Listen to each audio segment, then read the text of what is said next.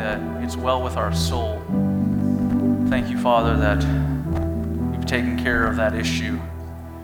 The most, the, the greatest miracle heaven could ever provide for us is to make our souls healthy and well again, to make our souls uh, fit for the kingdom of God. This morning there was a word given during our prayer time of, of the word perspective came into, into, my, into the prayer circle and perspective is a it's a big it's a big word because um, we're always looking at situations that we fa- face in either our perspective or God's perspective and and, and I, I want to I want us to re- we have to remind ourselves constantly to renew our thoughts so that we can prove the will of God to the world around us. We have to we have to show people God's goodness, his faithfulness. But if we only think the way that we think normally, when we wake up in the morning and we're just uh, thinking as, as normal, as, as usual,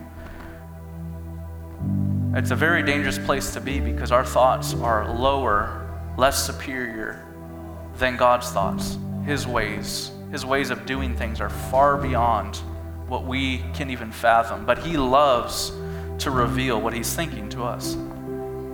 It just it's it's completely littered throughout Old and New Testament about how an Almighty God wants to have He wants to reveal what He's thinking, what He's doing, whether it's in heaven, on earth, even into the future.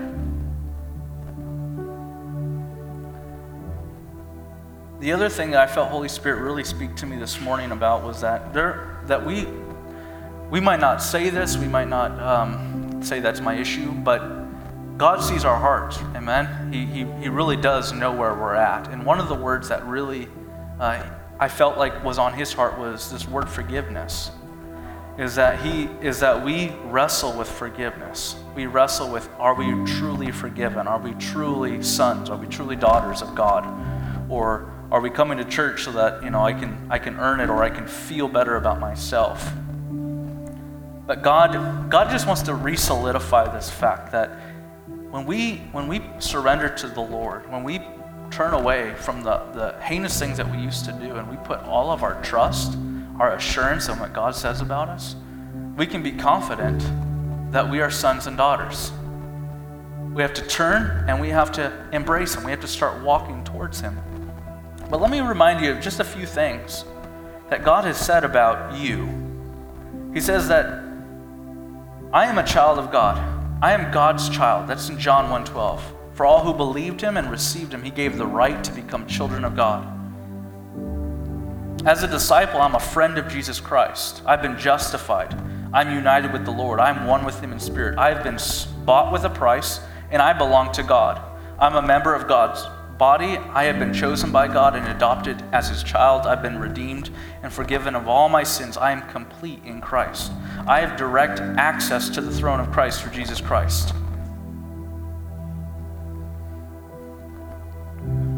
We could just we could just rehearse those over and over all day. But the reality is that an amazing almighty good father just wants to interact with his amazing children. Blameless, holy, incredible children. You know, you're incredible to him. You know, your worst enemy or your closest relative, God wants them to be with him more than you want them to be with him. He absolutely loves us. He absolutely has given everything. How do we know that? He proved it by giving his son to us. He bankrupt heaven so that we could exchange places with the beloved. And so, Father God, I just pray whatever whatever's going on in the supernatural right now, give us eyes to see, give us ears to hear, Father. This word forgiveness, someone's wrestling with just this concept of have I really been forgiven? Am I making all this up? Is Holy Spirit, you know, is this is this all real? Father, I pray that you just you breathe on us, Father you breathe on us. Receive the Holy Spirit. Receive truth. Receive understanding. Receive the power that was promised to us long ago. Father, I just pray, God, for a grace to receive everything that you say about us and receive it as true, God. Help us to step into a new reality, God, new re- uh, kingdom reality, God, that you actually desire to use us, that you actually desire to be with us. And God, when we look to you, Father, when we look to you and we follow you, we become what we behold. We, we become love to others. When we, when we just admire you, when we just sit there and we admire your beauty and, and what you have done, when we rehearse your goodness, God, we are literally becoming what we're beholding. Father God, you're so good, you're so faithful and kind and loving, and you never fail. In you, there's no anxiety, no depression, no addictions. There's nothing that holds us back, cripples us. Sin so easily entangles us, but Jesus came to bring life and life to the full. Today, Father, I pray that you bring life to people who are just wrestling with that. Wrestling with the fact that is this really promised? Is new life really promised? Or is it just a, a modified, enhanced version of the old life? God, I pray that the old man will die, the new man will come alive, and Holy Spirit, you'll be you'll reign as king again in our hearts. Every unanswered prayer, Father, I pray, God, that you just begin to reveal yourself in these scenarios, God. Bring your kingdom on earth just as it is in heaven, Father. You're so kind. You're so kind. You're so slow to anger. Whatever it takes to get you to the table, He's willing to do. Whatever it takes. He wants you to fellowship, hang out with Him, have fun with Him. He loves you. He's desperately after your heart. Thank you, God. Finish the work in Jesus' name. Amen. Amen. You may be seated. I thank our worship team. Uh, just appreciate you guys so much.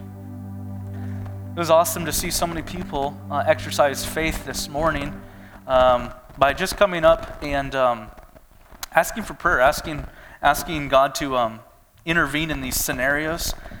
Uh, he's an amazing father. He's so amazing. He's so kind and so good. And I hope, uh, I think many of you um, are experiencing Him. Uh, last time I spoke, we talked a little bit about hungering and thirsting for righteousness, hungering after the person of Jesus Christ. Uh, we can't base uh, you, you, can't base theology on your experience because if we did that, uh, chances are um, most of us wouldn't believe in anything that we couldn't see. But you really can't base uh, a relationship on, on totally just on, on theology or a, a mindset of things that we can write down uh, a relationship really does, in many ways, have to be experienced. You have to taste and see that He's good. Why? Because when you taste and see that He's good, you, you get to a point in your life where you're willing to just jump in. The moment He prompts you, you're willing to do. It's just, it's just, it's a natural response. The more and more we know that He's good, that He's actually after our best interest, with, with no hesitation, we can be fully confident that when He tells me to do something, uh, I don't have to intellectually understand what He wants me to do. I just have to be obedient and trust that He's good. Because He is good. And He always wants what's best for us. Amen? Amen. Amen. Amen. Well, I want to. Um, um, let's see. This message is, is really a message. Um, there, I've been really blessed by by a man by the name of Bill Johnson. He is a pastor out of uh, Redding, California, lead pastor, and he has a, a real, just big ministry with kingdom living and, and bring, bringing God's heaven to earth. And today's, um, sorry, yep, uh, kids are dismissed, sorry. They can, they can actually hang out if they want to. But no, thank you, uh, kids, kids leaders, appreciate you. Um, but this, this message is a message uh, that, that comes, it's, it's, it's a message that is right from Bill. Uh, he's the lead pastor in Redding, California. He is, uh, has been really speaking a lot into my life, my wife's life, and, and um, just been influencing a lot of the way that I think. He takes scripture and he, and he, he it's kind of like he shines a, a flashlight on it in, you know, from a perspective that I hadn't seen before. And, um, and so,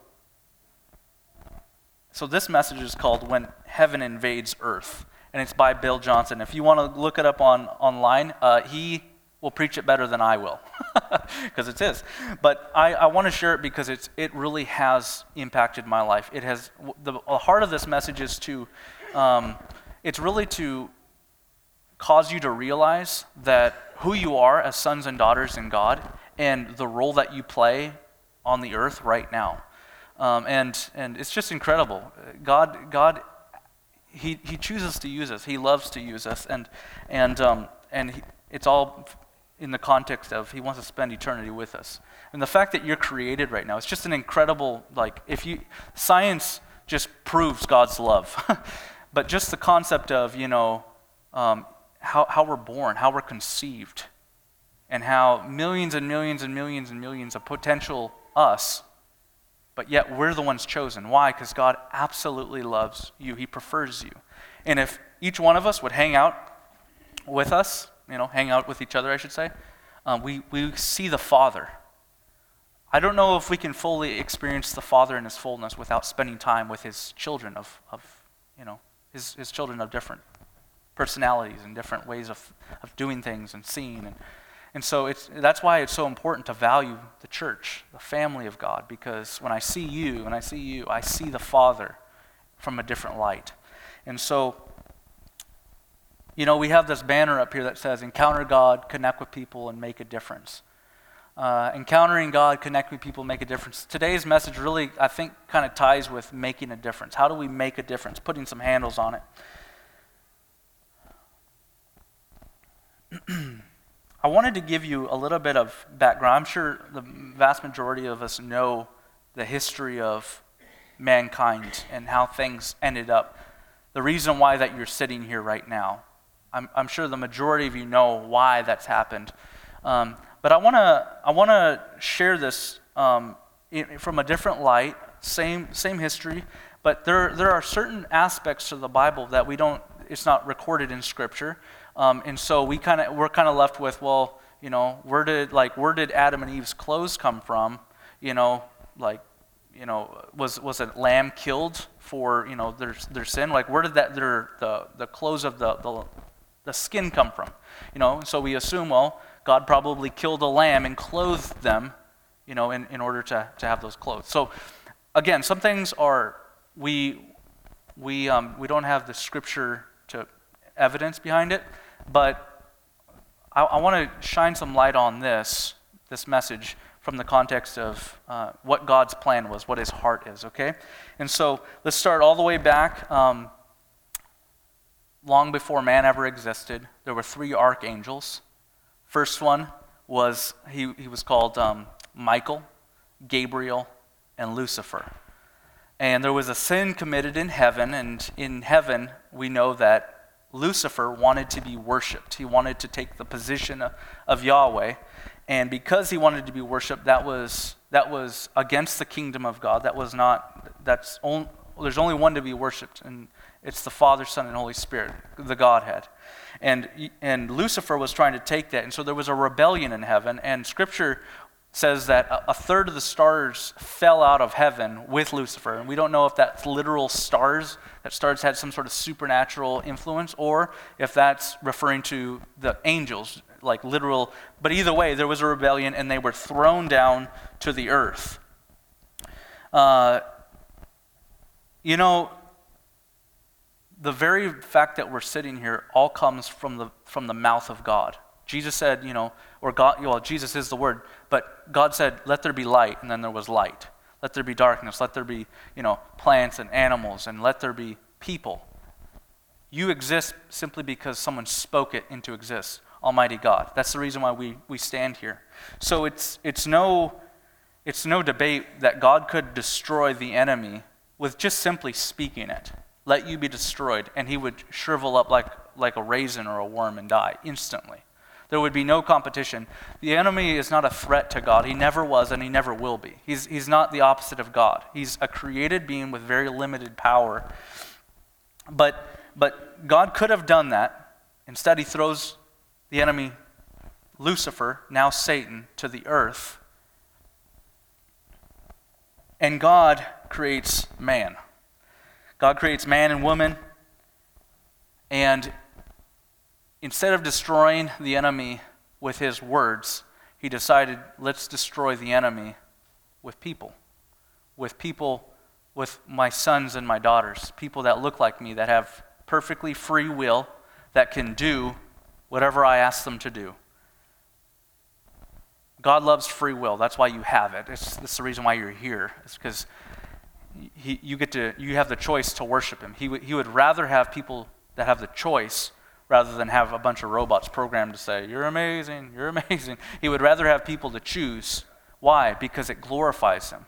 The fact that, that I mean, when, when I ask my son to do something, I mean, I, I understand, uh, you know, I understand when he's not doing something, I can count to three, and by the end of three, if he's not moving, um, you know, things are going to happen. Discipline's going to happen. Because when I say something, it goes in my house. So, so that's the same concept. I can, I can force my son to behave a certain way. But then there are times when he'll come up to me and he'll sit on my lap and he'll just look up to me and he'll be like, I love you, Daddy. You know? And I would rather that than to force my, my son to say, say I love you. Follow me, do as I do. I'd rather him in his heart to simply just out of out of his heart comes this appreciation for who I am. And and and back and forth. I do the same thing to him. I'll sit there and sometimes I'll just, wow, God, what children really are a gift from God. Wow, you're amazing. And I'll just behold what God's given me. And so God loves free will. He loves to, to give to people uh, this, this choice to follow Him, to serve Him. And He wants to destroy the enemy through His sons and daughters. That's, that's His choice. Again, He could just say, let it be so, and the enemy would, you know, it'd, be, it'd just be over. No more anxiety, depression, cancer, any of that, just be gone. But He would rather advance the kingdom of God to earth using His people. He would rather use His sons and daughters to do that work. And so, anyway, God creates a, a, garden called Eden, and it was the right size for two people to manage. and uh, this is what God tells Adam and Eve in Genesis 1, uh, verse 28. Uh, God blessed them and said to them, Be fruitful and increase in number, fill the earth and subdue it rule over the fish in the sea and the birds in the sky and over every living creature that moves on the ground. In other words, God was literally, with that command, He was literally uh, handing over this, this concept of authority. I, I have a job for you to do. Here you go. So God takes his, those keys and He hands them to man. Man's job was this to be fruitful. In other words, get, you know, be busy, increase in number, have lots of kids, fill the earth and subdue it. So the concept is inside the garden, there is, there is perfection. It's, it's, a, it's a perfect garden that can be managed. God walked with man in the cool of the day, that was just, that was God's heart, always was. He wanted to interact with humans. And, and, um, and as time went on, of course, woman was made, and as time went on, um, they were to expand what they were given. In other words, Jesus or God says here to be fruitful, increase in number, fill the earth. The, the heart was as you have lots of kids, as you're staying very big, remember God told Adam to name all the animals. God's heart is that we stay busy. It's not that God wants us to just, you know, oh, let's let's always just kind of do whatever we want. No, he has jobs for us to do, and he, he handed that job to, to Adam and Eve. He handed that authority, so to speak, to rule over the fish in the sea and the birds in the sky and over every living creature that moves on the ground. That's what they were supposed to do. But as just like any garden, if you manage it well, it can really grow. It can really, it can produce a lot. And so as they have lots of kids, I mean, imagine this. What if Adam and Eve never sinned? You know, like just in the natural. What if Adam and Eve never sinned? What if Adam and Eve like are still living? You know, right now even. They would still be living in perfect health, perfect communion with God. And um, we could go to them and ask them all sorts of questions. What was it like, you know, uh, you know, the, the first thousand years? How are how has the people changed? You know, it would be, it's kind of interesting to think about like what how would how would the what would have been like? Well, the way that I think it would have is that this garden would have kept growing and kept growing, and, and God said to fill the earth, fill the earth, manage this garden to the point. But He only gives us what we can manage, and He could, and He told us to manage the garden fill the earth, And then he uses a, a military term. He says, and subdue it. Subdue it. Now remember that the enemy is already on the planet, he's already roaming the earth. And, uh, and, and just a side note, he, he will never, he's never king of this earth, ever. He's never king. Uh, he, he's a prince. He has a form of power, and it's limited, and he's, he's just about done. It's just a matter of time, and he's, he's done. But, but he's, he'll never be a king. He's, he's a prince here on the earth. He has a little bit of power, and we'll talk about that in a second. So, God's intent was to push the boundaries of the garden all the way around the earth under the perfect rule of God. God wanted his entire rule, his kingdom, to be established over the entire earth over Mexico, over Brazil, Belize, Canada, over the entire world. That's where he wanted Eden to expand into perfect order in relationship.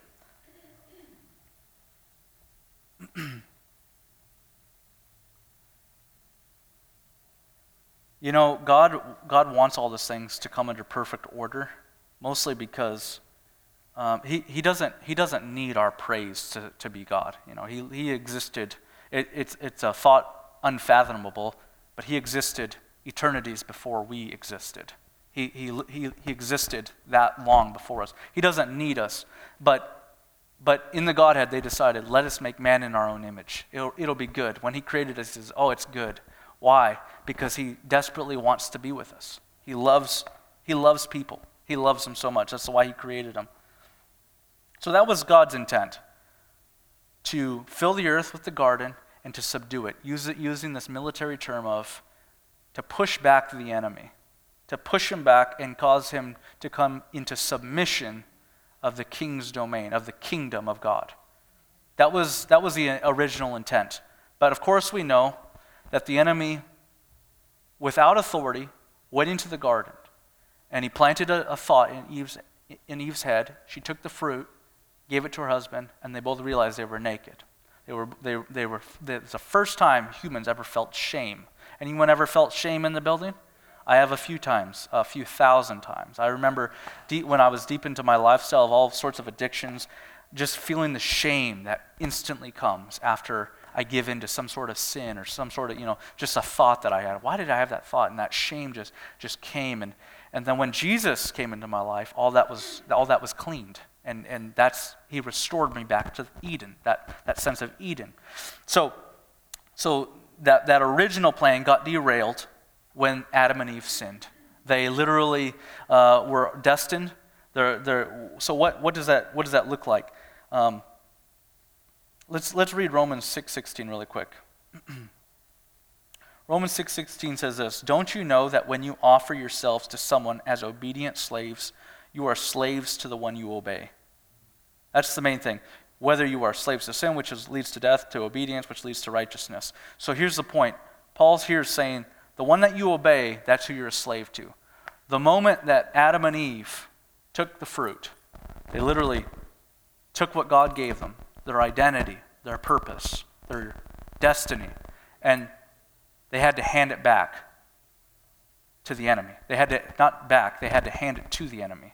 So the enemy now has the keys, and he likes that. He likes having uh, a form of control. Now, he'll never, he's never, ever been a threat to God. He never has been. Again, all it takes is a, is a word, and God could right in every wrong. But God is not a, God doesn't move that way. He moves in love. And he, he loves to use his people to bring his, the kingdom reality in, and, and bring it down to earth, forming the enemy's kingdom to bow under his. Because light always wins over darkness. When, the, when this building this morning, when I came in this morning, um, and I hit that, that light switch, there was no debate whether there was going to be light on the, the second I flipped it, darkness left. that's just the reality. And that's, that's the, the difference between the kingdom of God and the kingdom of the enemy. The kingdom of the enemy can sting and it can hurt, but God always wins. In fact, he has already won. It's just a matter of time now. It's just a matter of time before God sets his, up his rule in us, on this earth, in the new heaven. The enemy is just trying to take down as many people as he can because he's so jealous that we got second chances and he got justice. The moment he sinned, sent to the planet, awaiting eternal separation. We sinned, we got Jesus. We got a second chance. He's so jealous of us. And so he's, he's, he's frustrated. So, okay, so inside the garden, there's complete order. Outside the garden, chaos. So fill the earth, subdue it, push back the boundaries of the garden all the way until it's under the perfect rule of God. Adam and Eve obeyed the enemy, they became slaves to him. They lost their identity, their purpose, and destiny. So they literally handed over what was rightfully theirs, they handed it over to the enemy. and remember when God is cursing man, woman, and the, the serpent, he looks to the serpent and he, he has a prophetic word over him and he says in genesis 3.15 it says and i will put enmity between you and the woman between your offspring and hers. He will crush your head and you will strike his heel striking his heel was the cross but crushing his head was he overcame death so this was fulfilled in the death and resurrection of jesus jesus knew that he's, he was the only hope at this point in time adam and eve had zero possibility to righten this wrong in and of themselves. Why? Because they don't have the keys anymore. They don't have authority to fill the earth, subdue it, to multiply. They have no authority. Their identity of sons, now they're slaves. Their purpose, that was their purpose fill the earth, subdue it, multiply. Now they're slaves. Slaves don't have ownership. They hand it over to the, their, their new father, their, their, their stepfather, the enemy. And lastly, they lost their destiny. Their destiny was to live in a place of perfect access constantly, to live underneath an open heaven. That's where, they, that's where their destiny was, but that was taken as well. So, Jesus, in his kindness, he loves us so much that he, you know, the, the plan was in place before man ever fell. It's kind of hard to wrap our minds around because we're like, well, then why did God do it? Because he loves people so much. it's, it's you know, in Bible quiz, there's always the right answer is either Jesus or God loves us. I mean, it's, it's the truth. God just, he, he loves us so much, and he wants us to be with him. And so, so um, Jesus thought, okay, send me to earth. I go to the planet. I die in their place. We exchange roles. I'll die as a sinner. They'll be declared innocent, free, righteous, blameless, and sons again. That's, that's the real issue. Jesus exchanged places with, with us.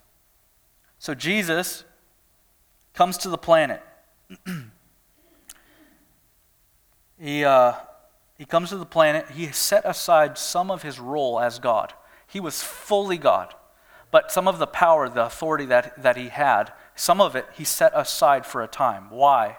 So that when we look to the person of Jesus, we know exactly how to live our lives. Because what he did, he did as a man. Okay? And so he, what he did, he did it as a man in many things. And so, so he comes to the planet. He's led into the wilderness on a 40 day fast. Uh, there's ferocious beasts everywhere, but Holy Spirit is helping him.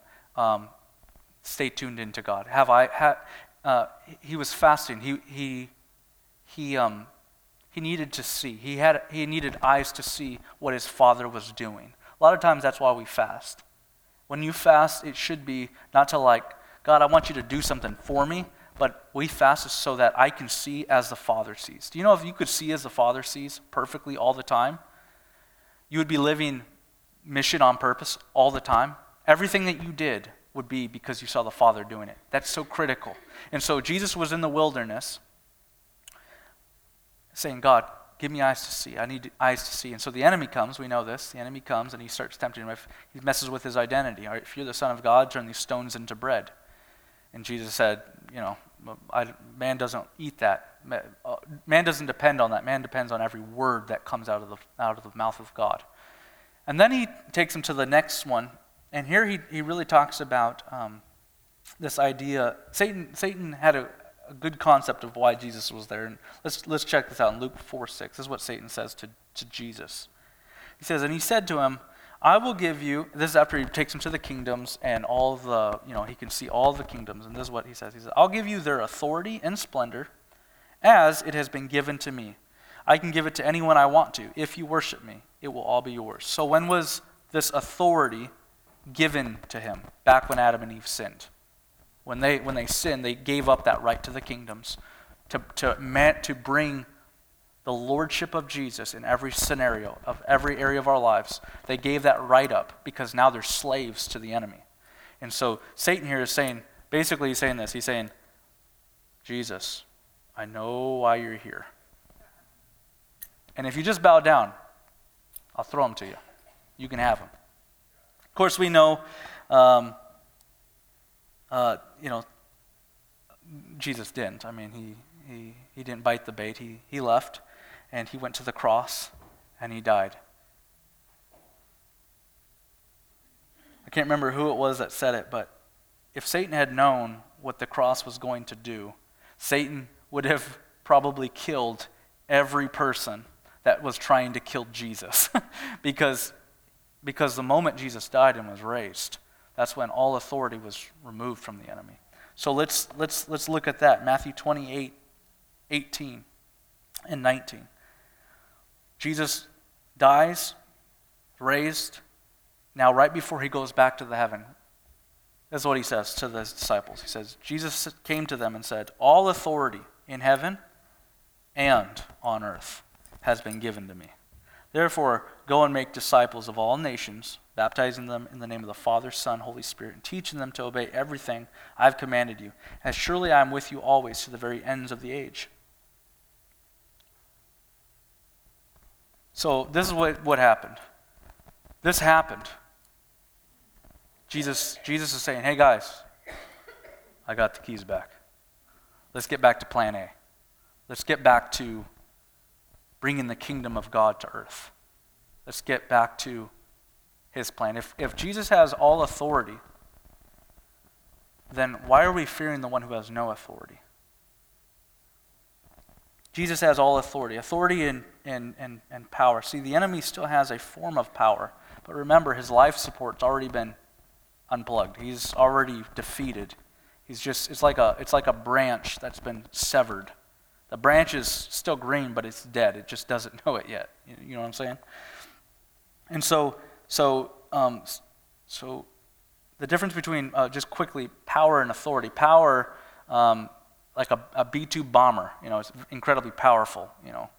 Uh, you can drop bombs and just create havoc on whatever the bomb drops on. I mean, it's just powerful um, machinery. But until the general says leave, that B 2 bomber is no different than a tricycle. Until the general says, put into motion your plan, there, that's, that, that's, that's the difference. There's authority versus power. Now, the enemy doesn't play fair, and he's, and he's, he's, he's a scrappy fighter. You know, the enemy only comes to steal, kill, and destroy. That's all, he, that's all he's ever done. That's all he wants to do. He, he likes to find people um, to destroy everything that God's doing in their lives depression, anxiety, addictions, fear, loss, all of it. It's, it's, the, it's the fingerprints of the enemy. Wherever you can see those things death, loss, or destruction you know the enemy is close by. So, how does he have so much influence in our lives then if he doesn't have authority and his power is limited? It's the same exact way that he had influence in the garden. He, didn't, he was not authorized to go in there, but he went in there. And all he did was he planted a lie. When you believe a lie, it empowers the enemy. He has no power over you because we're sons of, of God, sons and daughters. We have authority. It's been, uh, uh, we have authority because Jesus has it. Jesus inside of us, His Spirit inside of us, is what authorizes us to trump the enemy every time. So when you come face to face with the enemy, you will always win because of Jesus inside of you. Every single time.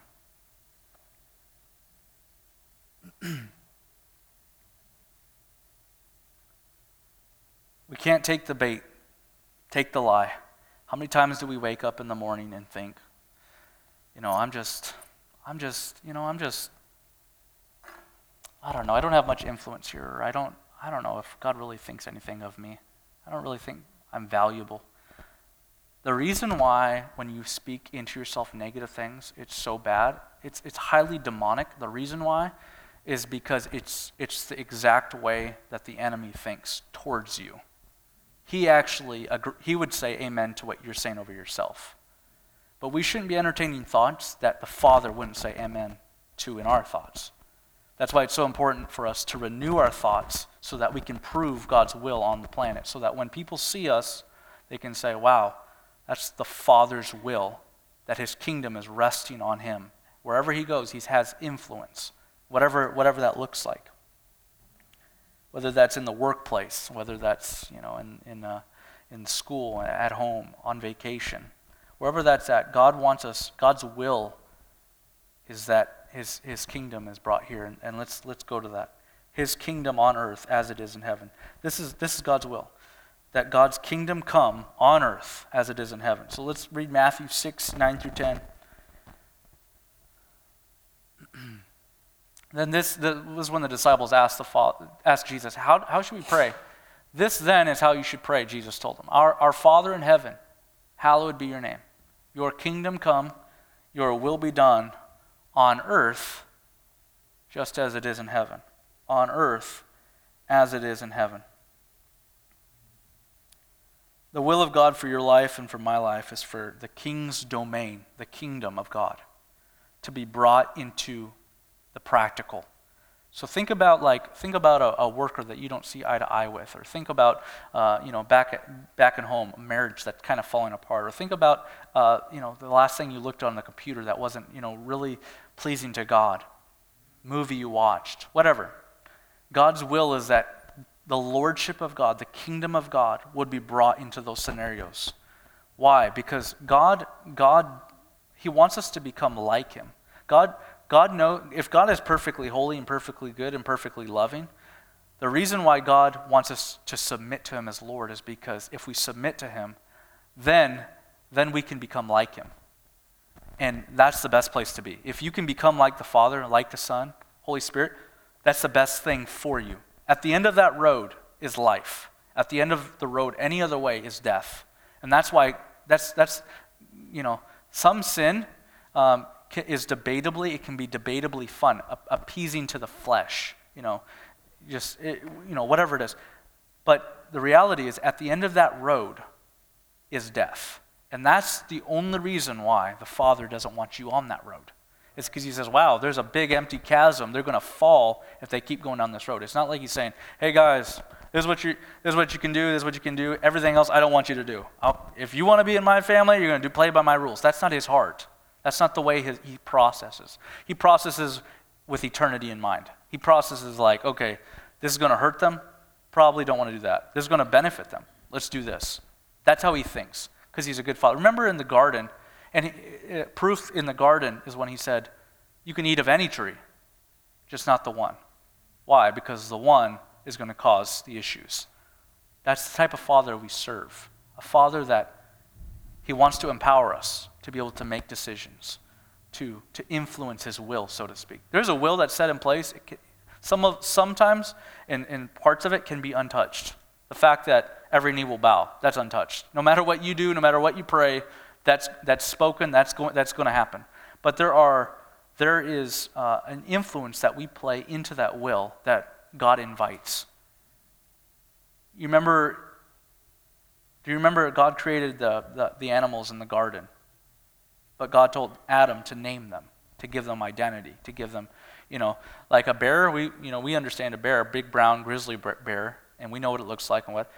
But Adam probably called it a big fuzzy brown thing because that was its identity. There was no, it wasn't like vicious, it wasn't mean. It was just like, look at the cute brown grizzly bear, you know? like it was a big brown bear. And that was, that was Adam's influence into God's will. God willed animals, but he brought in man's influence. You see this in the, the, the after um, the, the people of God were led out of Egypt. After the people were led out of Egypt, um, they, they went into lots of different types of sin. And God said these words. Uh, I, I'm, I don't know what's, I don't, he basically said, I want to start over. I want to just wipe this nation out. I'm just tired of it. But then Moses said, Oh, God, but you've led us out. You, you've led us out of Egypt. And what will the nations think? And let's don't do that. Let's do this. Because here's the thing what is God doing? Is he trying to manipulate our thoughts? Is he trying to like toy with us? No. It's he invites influence. And Moses, because Moses said that, it, it, it resonated with the heart of the Father, which is never to destroy, never to like, uh, God does not desire that anyone perish, but to all to come to know Jesus. But it matched his heart so much that it influenced the Father's will enough to say, you know what, I'm going to keep them because of Moses, his influence in it. And, and, and you, you got to understand that you can only influence the will of God when you come under submission to Him.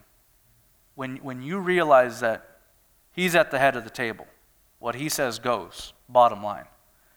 Here's my thought, here's my idea, here's my talents.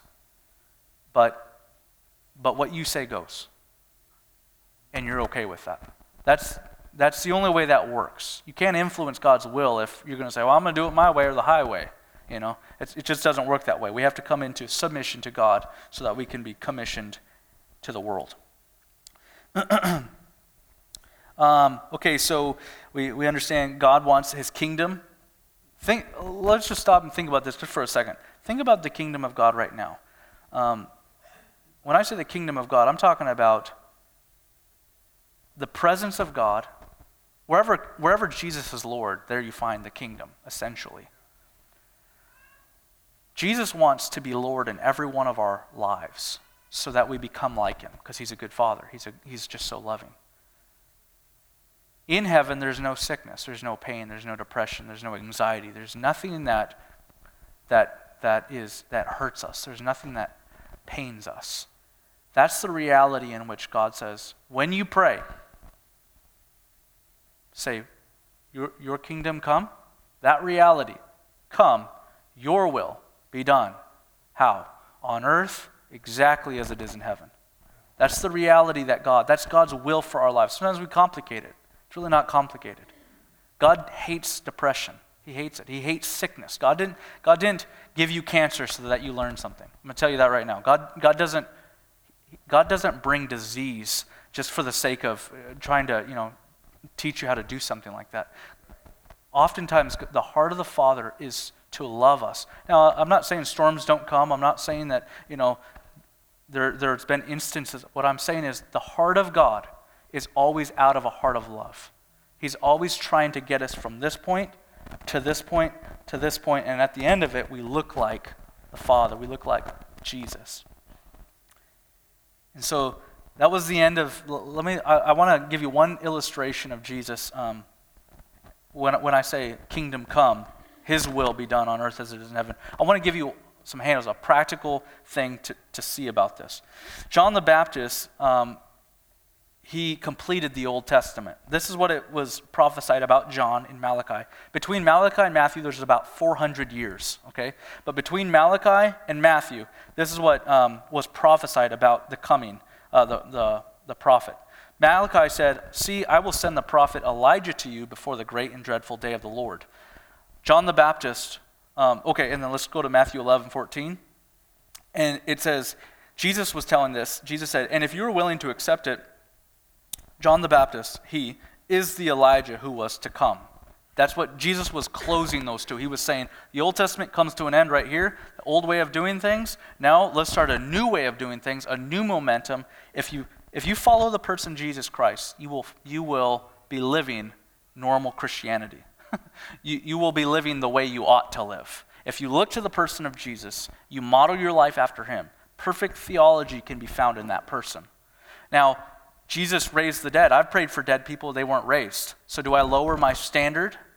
No. I raise it and say, Father, I get alone. I say, Father, I need more of your breakthrough. I need more of your kingdom so that when I pray, that people, when they come, that they're experiencing the manifest presence of you. They've come for you, not for me. They've come for you. And so, Father, give me a grace to receive what you have for them. Why? So that they can taste and see that you're good, so that they can give themselves to you and become like you. That's the reason. So, uh, so John the Baptist, he came. His main message was this: repent and believe, for the kingdom of God has, is near. And so, let's just just quickly repent and believe. I'm running out of time, but I'll do my best. Repenting is like you're walking this way towards sin. You know, you just, you know, you just wake up and don't do anything, and you'll most likely be walking this way. uh, you know, outside of Jesus, what I'm saying. But so we're walking this way, and we're just like, okay, walking sin, addictions, this, that, fear, anxiety, and all of a sudden, Holy Spirit comes and He shows us. You see the end of that road? It's death. You, you need to turn around. And then we see, wow, at the end of that, these, these addictions and all this struggle is death. I am so I am so sorry for being on this road. I am so oh oh that's that's life. That's where I'm going. And that's that's the that's the concept of repenting and believing. Repenting literally means to change the way that you think. It literally means change the way that you think. And it's not talking about like really hoping and really trying and really putting an effort into imagination, like something that, you know, I, am really hoping for. It's, it's, it's literally this idea of re- repenting is changing the way that we think in the context of because God's showing it to us. When you, when you encounter Jesus, when you literally encounter him, the person of Jesus, he, he shows you what he wants out of out, out from you, and he shows you ways that he wants you to start living. And that's what that's the context and what I'm taking repent and believe. Believe is is uh, belief is basically faith. Faith is full assurance that what every word that comes out of the Bible is completely true. Every single word. There's not one word in the Bible that's false. It's like on a poker table. Sorry for you know if if poker was a you know an addiction. I have family members that it was, but it's like a poker table. The last round, the stakes are high. All these chips are in the middle. And right at the end, you realize, wow, I got to go all in. And you push, you begin to push all of these um, poker chips in the middle. And that, at that point, either you're going to win or you're going to lose. And there is no alternative. That's what I mean when I say put your faith in Christ. Push everything in. It's, all, it's, it's either you're going to be completely right or you're going to be completely wrong completely. And that's faith is the, the more we operate in faith, the more and more we operate in faith, the more we have an awareness that God, it gives us eyes to see as the Father sees. It's like, so when you go out, let me give you an example. You go out, you see someone at a gas station, and Holy Spirit nudges you and says, hey, you know, I need you to go pray for them. Um, uh, sibling, mom, dad needs prayer. Go up to them and say, hey, can I pray for you? They're like, yeah. And you say, you know, I, I just kind of felt like Holy Spirit was saying, you know, your sister or your mom needed prayer. Yeah, that's crazy. My mom needed prayer. Uh, she's in the hospital right now, needs, needs breakthrough. When you operate that way, that's faith. It's saying, well, God desires to interact with people. He's going to use me to do it. And now I'm going to, the next time I'm around someone like that, I'll have eyes to see as the Father sees. I'll have eyes to see what He wants to do in this city, in your own homes, it's two perspectives. If we see in the natural, if we only live by what we see, it's a very dangerous place to be because it's very limited. Very li- it's, it's limited to our experience, limited to science, limited to the doctors, limited to just everything natural. But the supernatural, God, God, loves to wow us. He, he loves to make impossibilities bow the knee before the name of Jesus. Cancer, cancer has never been a threat to him, it never will be neither with AIDS. Uh, it, it's never been a threat. God, I, I believe that God desires that we figure out those cures because He's a good father. Which, which father wouldn't want someone else to know how to be healthy? But let me say this God desires to be our father, He desires for, for Him to be our physician, our doctor. He's a good father, He's, he's just so kind. Let me give you an example of the life of Jesus, though.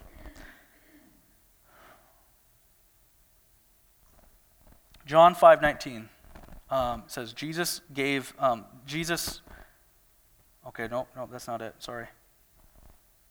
Oh, yeah, Matthew 12 22. Let's go to Matthew 12 22. Is the, the ministry, the life of Jesus. Again, if you look to the person of Jesus, you'll know exactly how to live your life. Then they brought him, Jesus, a demon possessed man who was blind and mute, couldn't see or hear. Jesus healed him so that he could both talk and see.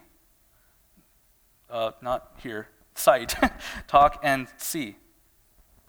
Okay, so that happened.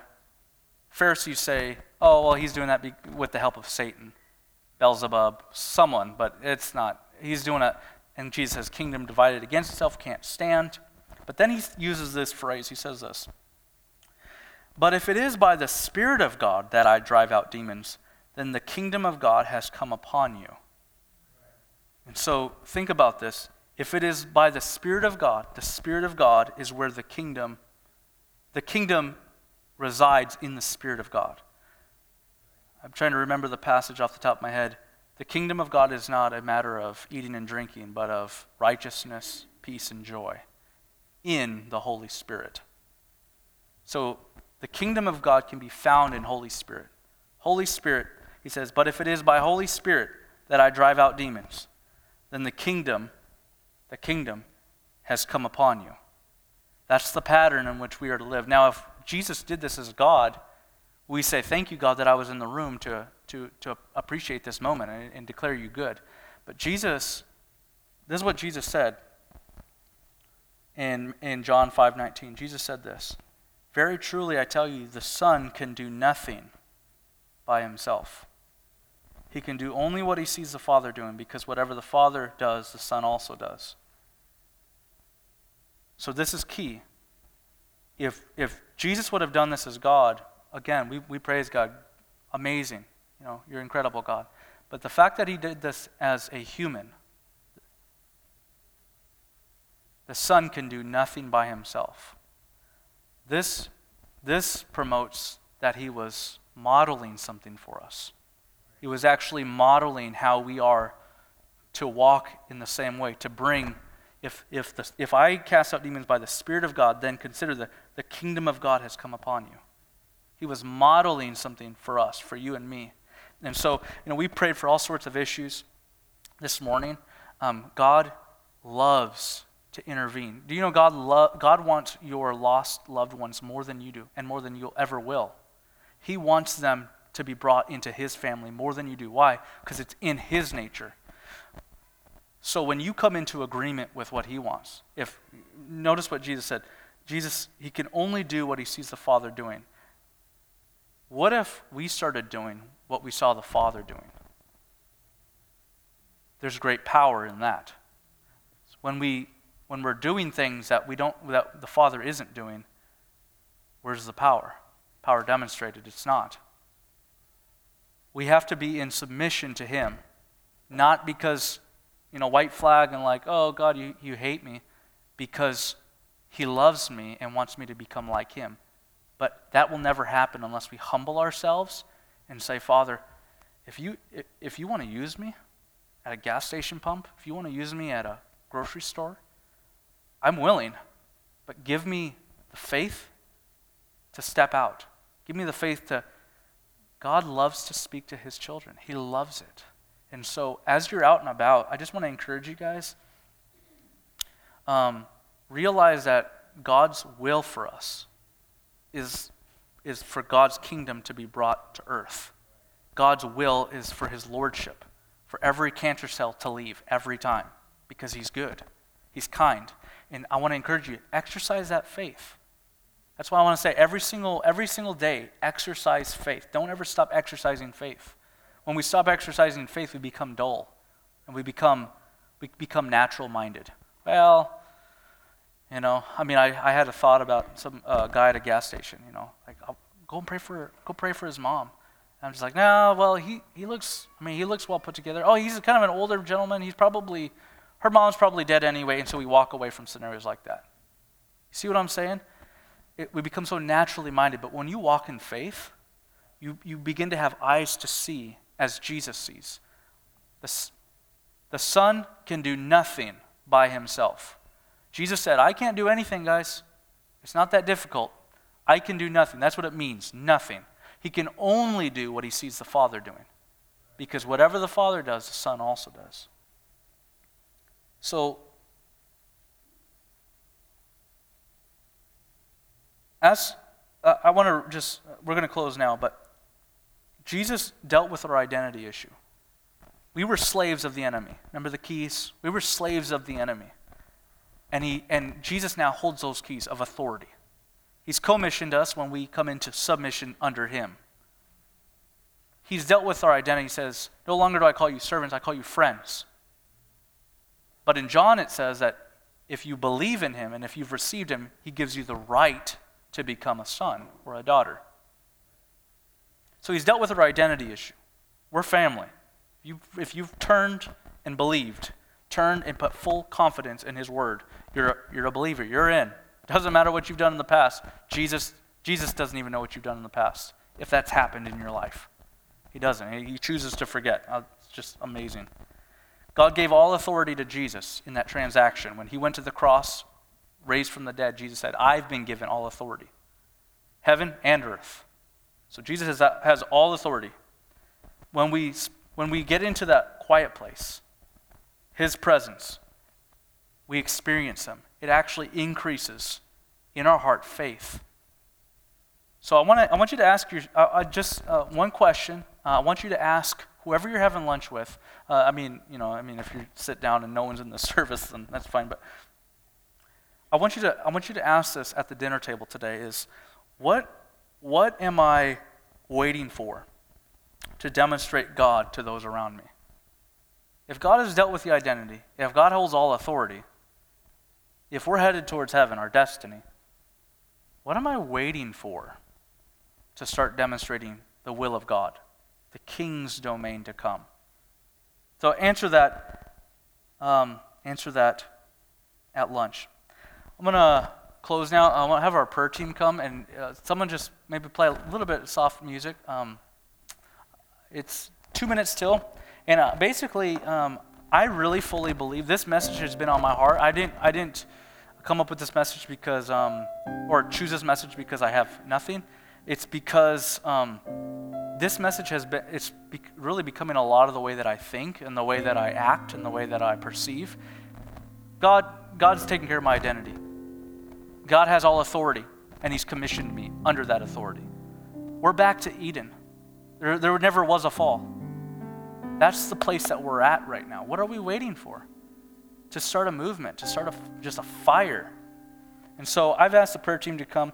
If you want a grace to be able to operate underneath that open heaven, just a, a grace of just an impartation of, of saying, Father, if, if that's what you want from me, that's what I want. Um, come, come have one, if, even if you don't have someone pray for you, come up front and let's just consider this altar a place for God to impart a level of, of faith. And I think all of us can say that we struggle with, I don't know, is it me? Is it that? Is it, I don't know if I have the faith. Don't agree with the enemy. That's the way he wants you to think. He has taken care of all of our identity issues, all the authority.